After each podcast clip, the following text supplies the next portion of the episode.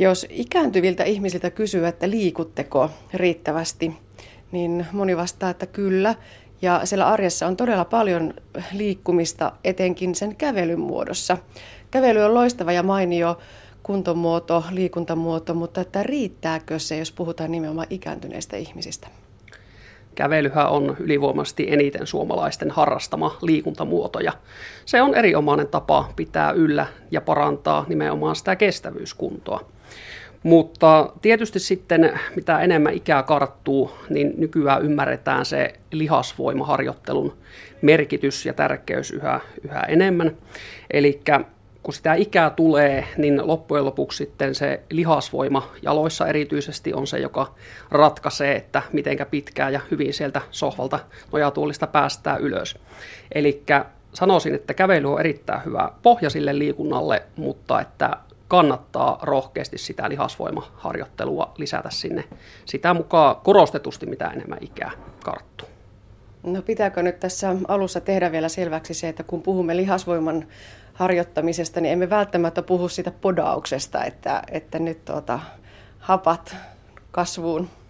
No ei, ei tietysti sanan varsinaisessa merkityksessä podauksesta ei varmastikaan puhuta, mutta kun sinne kuntosalille mennään, niin kannustan kyllä siihen rohkeisiin painojen käyttöön. Eli totta kai ensin täytyy olla suoritustekniikat hallussa ja, ja harjoittelun niin perusperiaatteet hallussa, mutta sen jälkeen kun homma käy tutuksi, niin, niin ehdottomasti vaan painoja, painoja tankoon tai käsipainoihin sen verran, että jaksaa se 8-12 kertaa aina yhtä sarjaa kohti tehdä ja silloin kun tulee väsymys, niin, niin tuota, silloin ollaan, ollaan niin kuin oikealla raiteella se lihasvoimaharjoittelun suhteen. Sä olet Heikki Pentikäinen tutkinut lihasvoiman yhteyttä kognitioon. Tämä on tuota, aika vähän tutkittu aihe, mutta miksi se olisi tärkeää? No ikääntyvien määrähän kasvaa sekä Suomessa että maailmalla voimakkaasti ja samalla tällainen lievä kognitiivinen heikentyminen ja dementia ovat nykyään ihan merkittäviä yhteiskunnallisia haasteita, niin kuin varmasti jo monet tietävätkin. Ja koska tähän sairauteen ei ole olemassa mitään parantavaa lääkehoitoa, niin totta kai kaikki toimenpiteet, joilla dementian puhkeamista voitaisiin siirtää, ovat ihan ensiarvoisen tärkeitä sekä inhimillisestä että sitten taloudellisesta näkökulmasta katsottuna. Ja mikäli muistisairauden alkua onnistuttaisiin elintapoihin vaikuttamalla siirtämään vaikka 5-10 vuotta, niin voisi muistisairaiden määrä maailmassa joidenkin arvioiden mukaan jopa puolittua, joka olisi tietysti ihan huikea juttu. Lihasvoimalla tiedetään oleva vahva yhteys yleisesti toimintakyvyn säilymiseen ikääntyessä. Ja onhan se hienoa, jos lihasvoimaa ylläpitämällä tai parantamalla pystytään pitämään myös aivot vireämpänä. Niin, puretaanko vielä tätä kognition termiä? Mitä sillä nyt tässä tarkoitetaan? No kognitiolla tarkoitetaan periaatteessa kaikkia tiedon vastaanottamiseen, tallentamiseen, käsittelyyn ja käyttöön liittyviä aivotoimintoja – Eli toisin sanoen käsite pitää sisällään paljon muutakin kuin se pelkän muistin, minä se monesti ymmärretään. Ja on pystytty erottelemaan, että jotkut aivoalueet liittyvät ihan keskeisesti tiettyihin kognitiivisiin toimintoihin, mutta kyseessä on erittäin monimutkainen ja vielä puutteellisesti ymmärretty kokonaisuus. No millä tavalla tätä nyt sitten on mitattu? Minkälaisilla liikkeillä, minkälaisilla manövereillä? No lihasvoimaa mitattiin kolmella alavartalon liikkeellä, eli ihan polven ojennuksella, polven koukistuksella sekä perinteisellä jalkaprässillä.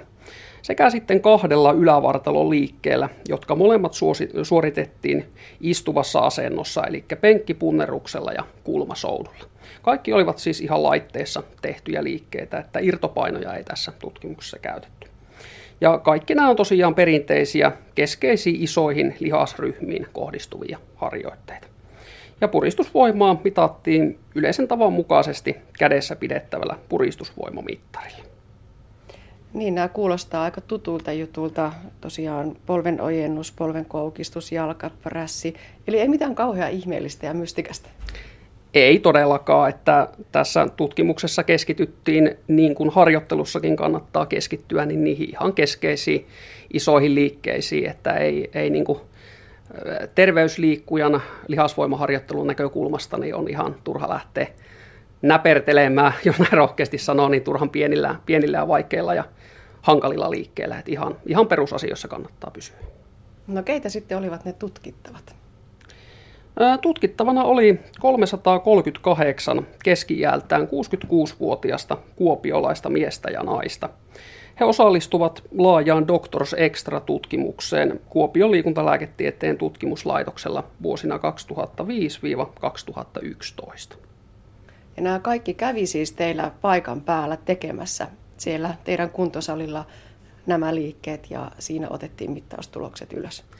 Kyllä, juuri, juuri näin. Eli, eli tota, näitä asioita, lihasvoimaa ja kognitiota mitattiin tutkimuksen alkuvaiheessa sekä sitten useita, useita kertoja myöskin tutkimuksen kuluessa. Mutta nämä tulokset, mitä tässä tutkimuksessa nyt on esitetty, niin nämä perustuu ihan pelkästään siihen tutkimuksen alkutilanteen mittauksiin. Eli, eli on mitattu lihasvoimaa alussa, kognitiota alussa ja sitten katsottu, että onko näillä asioilla yhteyttä. No tuossa puhuttiinkin jo siitä, että miten sitä lihasvoimaa mitattiin, niin miten sitten kognitiota voi mitata? No kognitio, tietysti kognitiota voi mitata monellakin tavalla.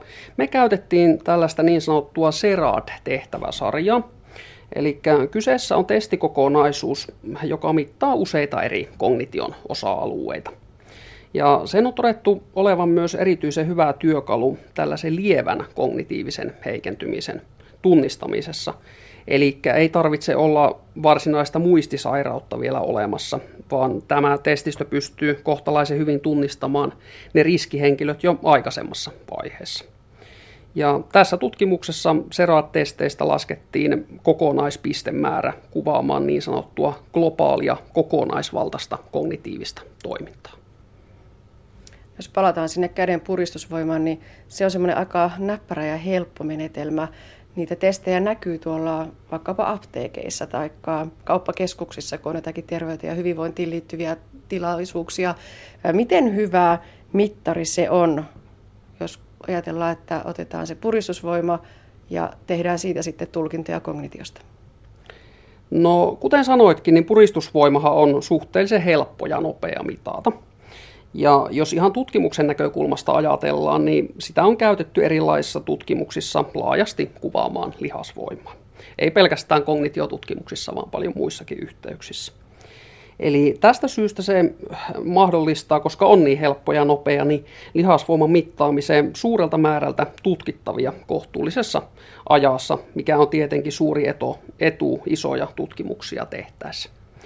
No jos asiaa mietitään sitten ihan yksilön näkökulmasta ja pyritään vastaamaan kysymykseen, että miten hyvä lihasvoiman mittari tai terveyden mittari puristusvoima yleisesti on, niin kyllä puristusvoimalla on ennustearvoa sikäli, että hyvä puristusvoima näyttää tutkimusten mukaan ennustavan muun muassa kognition, liikkuvuuden ja toimintakyvyn säilymistä ikääntyessä. Ja nämä kaikki on tietysti elämänlaadun kannalta ihan keskeisiä asioita. Ja jos asiaa tarkastellaan vielä isommassa mittakaavassa, niin puristusvoimalla on havaittu olevan yhteys myös pienempään kokonaiskuolleisuuteen, joten kyllä se on väestötasolla ihan hyvä terveydenmittari. Mutta tässä omassa tutkimuksessasi totesit, että se ei ehkä välttämättä pelkästään riitä. Heikki Pentikäinen, puretaanko tuloksia vielä tarkemmin? No joo, pitää, pitää paikkansa tämän tutkimuksen mukaan. Eli me havaittiin, että suurempi lihasvoima on yhteydessä parempaan kognitioon näillä ikääntyvillä kuopiolaisilla miehillä ja naisilla. Mutta yhteys kuitenkin havaittiin vaan kattavasti mitatun ala- ja ylävartanon lihasvoiman ja kognition välillä. Ja kuten totesitkin, niin sen sijaan tämä käden puristusvoima ei tässä tutkimuksessa ollut yhteydessä kognitioon. Ja nämä tulokset viittaa siihen, että puristusvoimaa kattavampi lihasvoiman mittaaminen ala- ja ylävartalosta saattaa olla perusteltua, koska se voi kuvastaa lihasvoiman yhteyttä kognitioon pelkkää puristusvoimaa paremmin. Ja tämä nyt ihan puhtaasti niin kuin tutkimuksen näkökulmasta ajateltuna. Mainitsinkin tuossa aiemmin, ja oli jo puhetta, että puristusvoimayhteys kognitioon on havaittu useissa aiemmissa tutkimuksissa – Täytyy muistaa, että meidän tutkimuksessa tutkittavat olivat keski-iältään 66-vuotiaita noin, eli itse asiassa kohtalaisen nuoria tämän tyyppiseen tutkimukseen. Ja lisäksi nämä tutkittavat oli vielä yleiseltä toimintakyvyltään sekä myös kognitioltaan hyvässä, hyvässä kunnossa. Eli useissa tutkimuksissa, joissa tämä puristusvoiman ja kognitioyhteys on havaittu, niin tutkittavat ovat olleet vanhempia sekä sitten kognitioltaan että toimintakyvyltään jo, jo vähän heikommassa kunnossa. Eli puristusvoiman ja kognitioyhteys ei tullut esiin tässä meidän kohtuullisen nuoria ja hyväkuntoisia henkilöitä sisältäneessä aineistossa, mutta se ei suinkaan tarkoita, että puristusvoima olisi merkityksetön juttu, kuten tuossa aiemmin jo kerroin.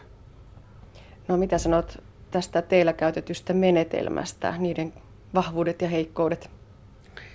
No ensinnäkin tutkittavana oli kohtalaisen suuri joukko kuopiolaisia miehiä ja naisia, joilta mitattiin lihasvoimaa kattavasti käytännössä koko kehoalueelta. Isompi määrä tutkittavia antaa aina, aina hyvät lähtökohdat tutkimuksen tekemiselle ja lisää sitä tulosten luotettavuutta.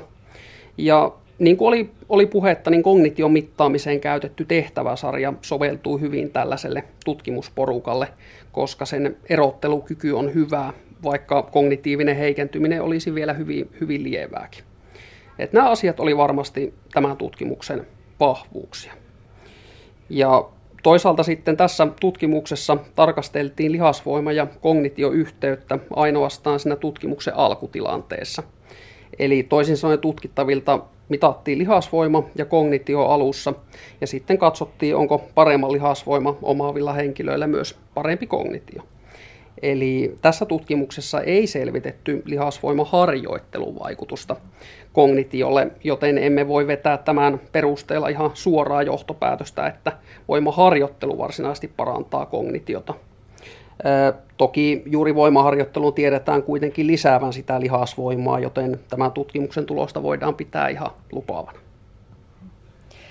Tosiaan tämä aineisto on peräisin tällaisesta suuresta väestöpohjaisesta Doctors Extra-tutkimuksesta. Voi sanoa, että se on aika jättimäinen tutkimus ja siinä selvitetään siis nimenomaan liikunnan ja ravinnon vaikutuksia hyvin monenlaisiin terveyden mittareihin. Minkälainen tämä taustatutkimus on? No tosiaankin isosta, isosta hankkeesta oli ja on edelleenkin kysymys. Eli Doctors Extra oli, oli laaja kuopiolainen neljä vuotta aina yhtä tutkittavaa kohden kestänyt väestöpohjainen tutkimus, jossa selvitettiin siis liikunnan ja ravinnon vaikutuksia tuonne verisuonten seinämiin ja toimintaan sekä sitten kognitioon, mitä tässä nyt on käsitelty. Ja alkuperäinen otos, joka poimittiin vuonna 2002 väestörekisteristä, niin käsitti itse asiassa kaikki siihen aikaan 55-74-vuotiaat kuopiolaiset miehet ja naiset. Ja tutkimus toteutettiin vuosina 2005-2011 Kuopion liikuntalääketieteen tutkimuslaitoksella ja siihen osallistui lopulta yli 1400 kuopiolaista miestä ja naista. Ja aineistoanalysointi on edelleen meneillään ja tämä nyt käsittelyssä ollut tutkimus niin on vain pieni palanen sitä isoa kokonaisuutta, joka tästä aineistosta on vielä saatavissa irti. Tämä tutkimus, josta nyt on puhuttu, on osa myös omaa väitöstutkimustasi. Mikä se laaja kokonaisuus on, mihin tämä liittyy? No, väitöskirjatutkimus kulkee otsikolla kestävyyskunto, lihasvoima ja kognitio ikääntyvillä henkilöillä. Eli tämä on tosiaankin osa sitä, puolet oikeastaan on, on niin kuin kestävyyskunnon yhteyttä sinne kognitioon ja toinen puolikas on tätä lihasvoimayhteyttä kognitioon. Ja sitten on myöskin tutkittu ihan, ihan näiden asioiden yhteyttä tuonne aivojen rakenteisiin, eli, eli tuonne niin kuin magneettikuvalla on kuvannettu aivoja ja sitten katsottu, että onko henkilöillä, joilla on, on tota parempi kestävyyskunto, niin, niin, niin onko heillä myös tiettyjen kognition kannalta keskeisten aivorakenteiden niin tilavuudet sitten suurempia. Tämmöistä työtä on myöskin, myöskin tehty.